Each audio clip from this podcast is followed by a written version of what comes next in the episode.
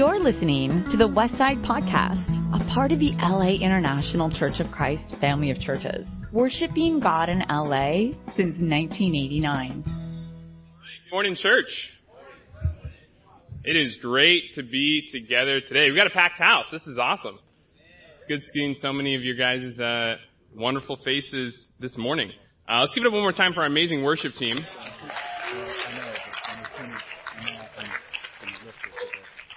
They spend tons of time throughout the week putting together the worship, and uh, they show up early, and you know, really grateful for the ways they really helped us uh, connect. Uh, so I want to say welcome officially. My name is Justin Shump. Uh, I uh, help serve with the uh, college ministry here in the West Side. You're wondering where the college students are. They're somewhere over there. They're sitting. Uh, no, I'm really grateful I get to serve in the college ministry, help specifically at uh, UCLA and SMC. Uh, and I also get to help with the teen ministry, get to help out with some of the high school students. So really grateful to be here, uh, really grateful to be together. Uh, we're continuing our sermon series titled Built on Trust. And so Kenny kicked it off last week uh, and really preached this just amazing kind of in-depth lesson uh, about trust and how powerful trust is. Uh, and that the church doesn't work, relationships don't work without trust. That we have to trust one another. We have to be willing to have conversations with one another. Uh, we then talked again on midweek about the same idea. And so we're going to be diving into this idea of trust uh, for the next few weeks and super excited that we get to kind of go on this journey together. So the title for my sermon today is Built on the Rock. Uh, we're going to be reading out of Matthew 7, um, so you can turn your Bibles there if you have it. You know, trust, it's a necessity. You know, you're not going to enter into a relationship unless you have trust. You're not going to enter into a business partnership unless you have trust. You're not going to leave your child with a babysitter unless you have trust. You're not going to get on an airplane unless you have trust. I mean, we willingly get in these, these flying pieces of metal that are zooming across the sky at 500 miles an hour, spewing out jet fuel from these mini explosions, and we're like, sure. Yeah, sign me up. Because we trust it. We trust the pilots. We trust the safety features. Or they're just really good at distracting us by letting us watch reruns of Friends and a bunch of fun movies on there. So we're just kind of, you know, we're flying along. But we need trust. You know, all businesses rely on trust.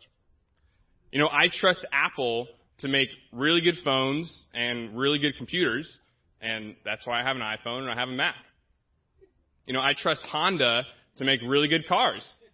And that's why I love my Honda Civic. That's like, everyone asks me, what's your dream car? I'm like, I drive my dream car. I got a Honda Civic. This is amazing. You know, I trust Costco for pretty much everything. Costco is like Disneyland. I feel like I trust Costco with my life. You know, they have literally the lowest prices on everything. Everything is amazing quality. And at the food court, they have these things called chicken bakes. You ever had one of those? You ever had a chicken bake? It's like you took like a pizza and a sandwich and put some pixie dust on there and popped out a chicken bake. And it is fantastic. But you know, I, I started thinking, I was like, why do I, why do we so willingly trust these companies that, that give me these great products, but it's so hard for me to trust people? And I started kind of thinking about that. Why is it so hard for me to trust people? I think the answer is really simple because most people are not very trustworthy. You know, uh, UMass uh, University did a study, and they found that 60% of people lied at least once during a 10-minute conversation. And now, on average, they told two to three lies in a 10-minute conversation.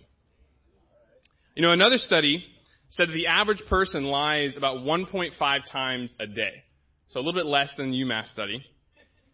But if you say, okay, every person lies about 1.65 times, that means that you are lied to approximately 10 to 200 times a day. And that you tell a lie on average one to two times a day. I mean, that's crazy to think about. I think that's why it's so hard to trust people. You know, I think of some people I've met in my life who, who I would say are not very trustworthy. I, uh, I went to San Diego State. Uh, I studied marketing there, and we would do different kind of outreach stuff for our college ministry.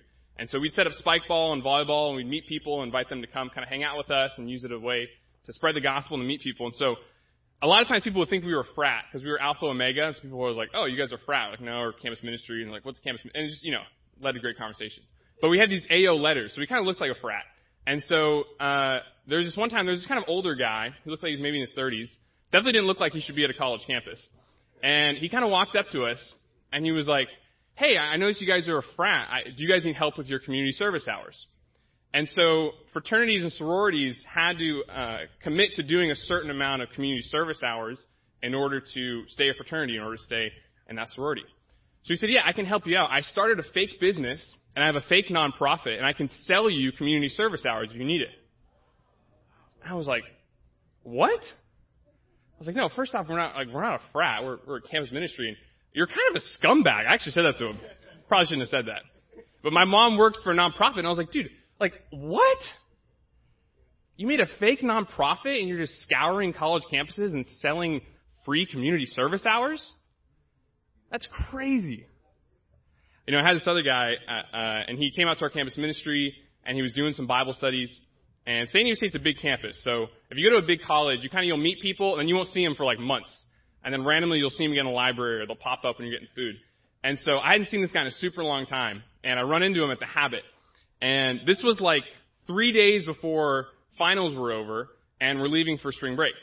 And so everyone's in the midst of finals. And so I walk up, I'm like, hey, what's up, dude? And he's like, hey, dude, so good to see you. I was like, how you doing? He's like, I'm great. I just got back from Florida. And I'm like, Florida? Like, this is finals week. Like, how did you just get, like, you're supposed to be leaving next week for Florida. Like, that's when everyone goes to parties in Florida. He's like, yeah, you know, I was, it was partying up. It was crazy. It was super awesome. So I was like, well, how did you, how did you miss your finals? He said, oh, I just told my teachers that my grandma died so I could go party in Florida. I said, dude, what? Like, are you serious?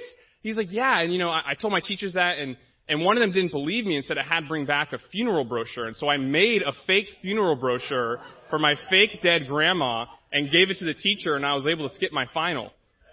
And I'm sitting there just like, what? like the lengths people will go to to lie and to deceive.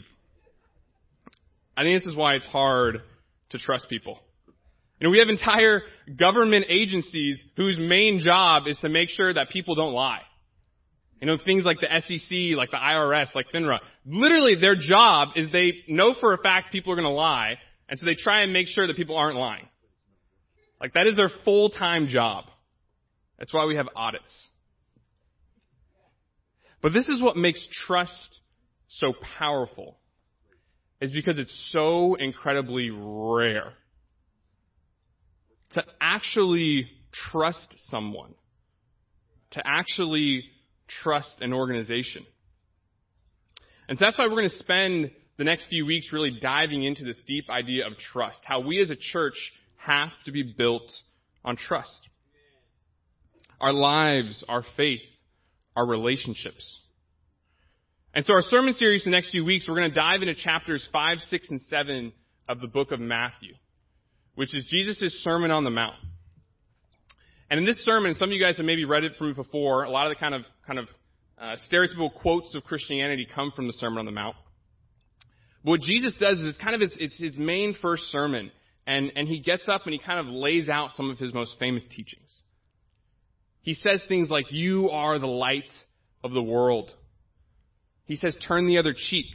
He says, "Have love for your enemies." He gives them the Lord's prayer. He says, Do not worry. He tells them about the narrow and wide gates. You know, throughout these three chapters, Jesus lays this foundation for his new ministry.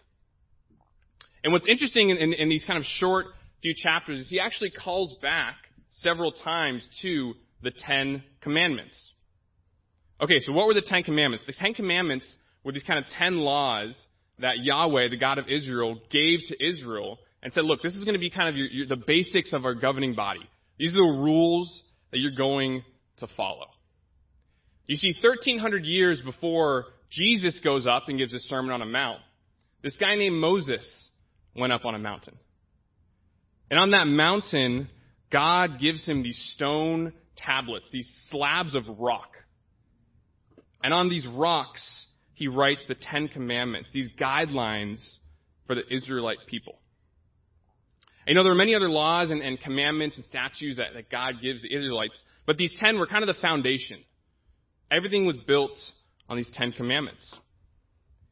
You know, things like do not murder, do not commit adultery, do not steal, do not give false testimony. You know, these were the expectations that God had for his people. And so what Jesus does on the Sermon on the Mount is he presents some of these kind of commonly understood laws, but he takes them a step deeper. He says, look, you know you shouldn't murder, but don't even be angry with a brother or sister. If you are angry with a brother or sister, it's like you're murdering them. It's intense. He says, you know you should not commit adultery, but look, if you even look at a woman lustfully, you're committing adultery. That's intense. Now we can see this and we can feel like, man, this is restrictive and, and it's difficult and it's kind of weird. But Jesus is actually doing something really cool, really spiritual here. He's kind of taking these, these physical laws that the Israelites understood, and he's adding a spiritual component to them. He's taking the physical laws that governed physical Israel, and he's adding a spiritual component that will govern his spiritual kingdom. And this is in line with an overarching theme of the Bible. That all of the kind of physical realities of the Old Testament become the spiritual realities of the New Testament. You see, in the Old Testament, God builds this, this physical nation, this great people called Israel. And in the New Testament, Jesus builds a great spiritual nation he calls the kingdom which is what you see here today. It's his people, it's the church. And what's cool is that there's actually kind of the same ways that you get into these kingdoms. If you look at the physical story and you look at the spiritual story. And there's all these amazing analogies. I'll give you one real quick. Israel was in bondage in Egypt. They were enslaved in Egypt. And God leads them out. He uses Moses. He leaves them out of captivity. He leaves them out of slavery. And he takes them to the Red Sea. And what happens? He passes them through the water. Israel passes through the water. He parts the Red Sea. God then uses the water to wash away the Egyptian army. And the Israelites are saved. They're in captivity. They're let out. They're passed through water. And they're saved. Well, guess what? We go through the exact same spiritual process. We're captive in our sin. We're led away by following Jesus. We pass through the waters of baptism, and then we're saved. And our promised land is not a physical promised land, it's heaven. And so the physical realities of the Old Testament become the spiritual realities of the New Testament. Again, we don't have time to go into all these different analogies, but understanding this idea is going to help lay a foundation for our sermons going forward. You see, in physical Israel, he said, do not murder. In spiritual kingdom, he said, do not be angry. In physical Israel, he said, do not commit adultery. In spiritual kingdom, he said, do not lust. In physical Israel, he said, do not covet another's possessions.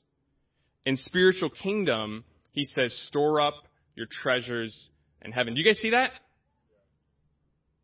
It's really cool. And so Jesus, he preaches this amazing, mind-changing sermon on the Mount. And we're going to be diving deep into kind of the individual things he taught over the next few weeks. But then in Matthew 7, verse 24, he wraps it all up. He comes in for a landing. And that's actually what we're going to read today. We're going to start with the end and then kind of go backwards the next few weeks. Sound good? Okay, so you turn your Bibles to Matthew 7, verse 24. This is after Jesus has said all these amazing things. He's talked about the physical and the spiritual. then he says this. He says, Therefore, Everyone who hears these words of mine and puts them into practice is like a wise man who built his house on the rock. The rain came down, the streams rose, and the winds blew and beat against that house. Yet it did not fall, because it had its foundation on the rock. But everyone who hears these words of mine and does not put them into practice is like a foolish man who built his house on sand. The rain came down, the streams rose, and the winds blew and beat against that house. And it fell with a great crash. This is an intense way to end the Sermon on the Mount, right? Jesus kind of tells them all these great teachings. He says, you know, you got to forgive one another and you got to love one another and commit to one another. And, you know, when you're giving to the poor, don't announce it. Do it. And he kind of gives them all these great things. And then he says, look, if you don't apply these things, if you don't put the words I just told you into practice, then your life is going to crumble. I mean, that is a bold statement. The mood kind of changed there real quick. He says, but if you do put these things into practice, and you're a part of this new spiritual kingdom, that no matter what happens in life, when the storms come, when the winds blow, when the waters rise, you will stand firm. You know, Jesus is calling us and the people in this audience to make his words, the words he said, the foundation of our lives. Of our entire life. I mean, that is a radical idea that our entire existence is in the reflection of one man. Man, there's a lot that could go wrong when you put all your eggs in one basket, right? You're into investing. You're supposed to uh, diversify. You're never supposed to put all your money into one stock, right? Because that is dangerous. It could be great reward or catastrophic failure. And isn't that what Jesus is saying? But he's saying he is great reward. The question is, do you trust that? Would you put all your money in to Jesus? Would you put all of your resources in to Jesus? Would you put your entire life in to Jesus? And this is one of those things about Christianity where, again, this is either really, really comforting or absolutely terrifying. It's kind of not somewhere in the middle. Uh, for me, it's, it's both, or it's one or the other. It's comforting because, okay, if the Bible is true, and, and the story of God is true, and God is the divine creator, and Jesus is his son, and Jesus said, I'm not speaking the words of myself, I'm speaking the words of the Father, then that means that if we allow Jesus' words to be the foundation of our life, then we have the most powerful being in the entire universe guiding our every step. And that according to this parable, even when the storm hits and the floods rise and all hope seems lost, we will be fine. We will weather the storm. We will not face destruction. That's really comforting. To know we are guided by the Creator. We can experience a peace knowing that our life is on a solid foundation. So again, for you, this might be really comforting, but it also might be very scary. Because again, if you choose to make Jesus' words the foundation of your life, you've got to be all in. You're going all in on Jesus' words. And what I've seen in my life is that it's really hard for me to trust people. And so it's hard for me to trust Jesus. It's hard for me to trust God. You know, the idea of giving up my authority and having Jesus' words be the foundation of my life, meaning that I don't have my own understandings anymore.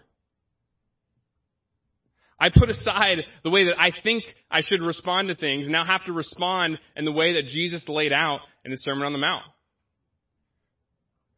I have to forgive. I have to turn the other cheek. I can't announce my good deeds to the public. I've got to do it in secret. I've got to store up treasures in heaven. That's hard. That's scary. You know, it takes an incredible amount of trust to put our faith and our lives into Jesus.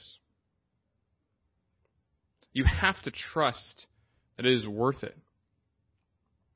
And so the question becomes, are you willing to trust Jesus? Do you trust Him enough, His words, to make them the foundation of your life?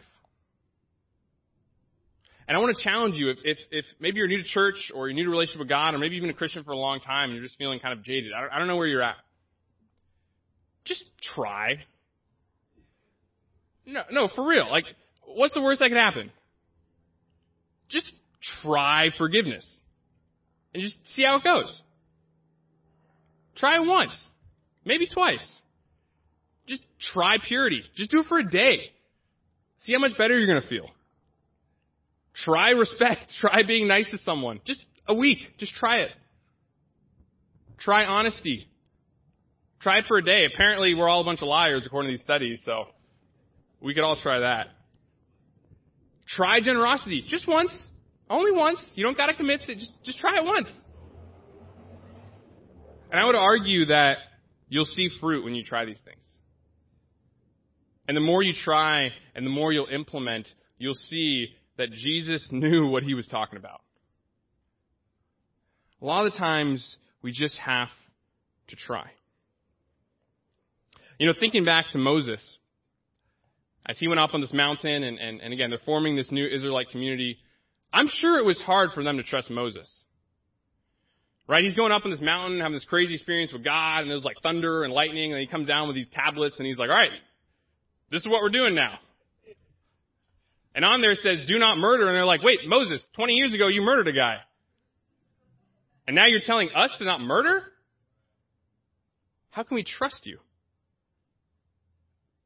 And you know, sadly, you see throughout the Old Testament is that over and over again they didn't trust God. And when you read the Old Testament, you hear about some of the kind of crazy and, and sad things, and, and when things go bad, almost every single time it's because they broke one of these Ten Commandments and then a storm came or an army invaded or something happened and they crashed.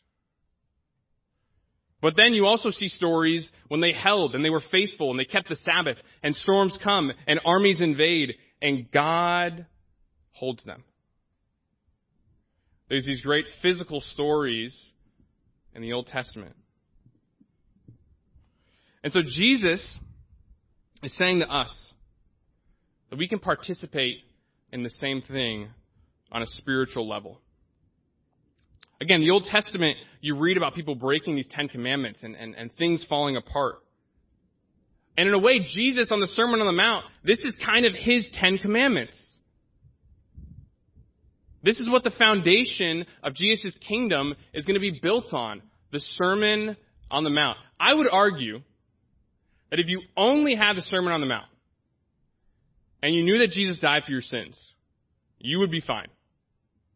That's really kind of all you need. That's really the basics. Now, we have all these different deep questions. We're trying to, all these nuances. Okay. But on a really simple level, if you knew Jesus died, you believed he was God, and you had the Sermon on the Mount, I really believe we could figure it out. Now, luckily he gave us, obviously, Paul and different writers and people to help us discern some of these issues. But the Sermon on the Mount was the foundation. You see, the Ten Commandments were these physical rocks that the Israelites based their lives on. It was these rocks, these slabs that had laws written on it. And what's cool is that Jesus' words become the spiritual rock that we base our lives on. He is the rock that we build our house on, that we build our lives on. Does that make sense? The Israelites had these physical rocks, and we have Jesus as this spiritual rock.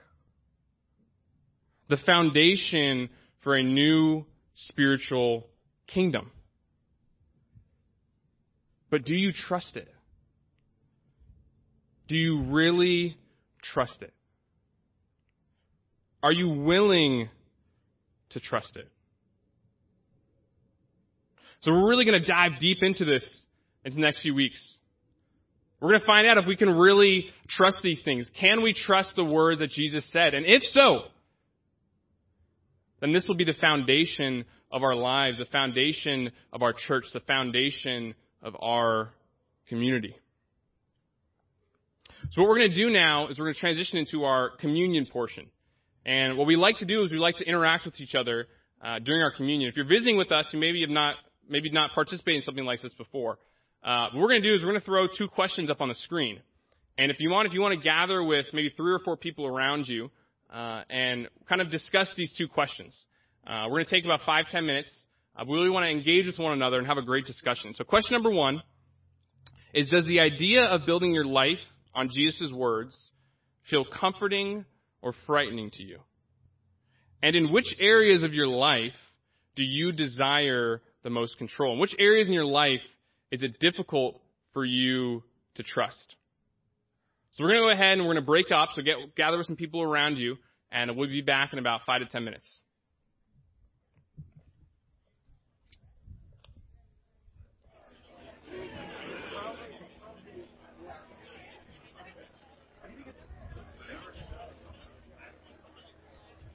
All right. We'll go ahead and uh, bring it back in. Hopefully, you guys had some great conversation. And uh, I'm now going to say a prayer for communion. So if you can please bow with me. God, you know, we're so grateful just to be together.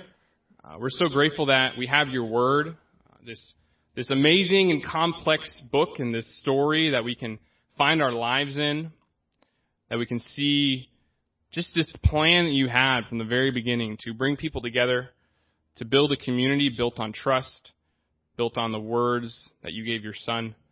Uh, God, we're so grateful that we have Jesus' words to be our guide. That, that is an opportunity that, that many people in the world do not have that and do not know Jesus' words. They never heard the Sermon on the Mount. So God, I pray as we take communion today, we can reflect on that, reflect on our own lives.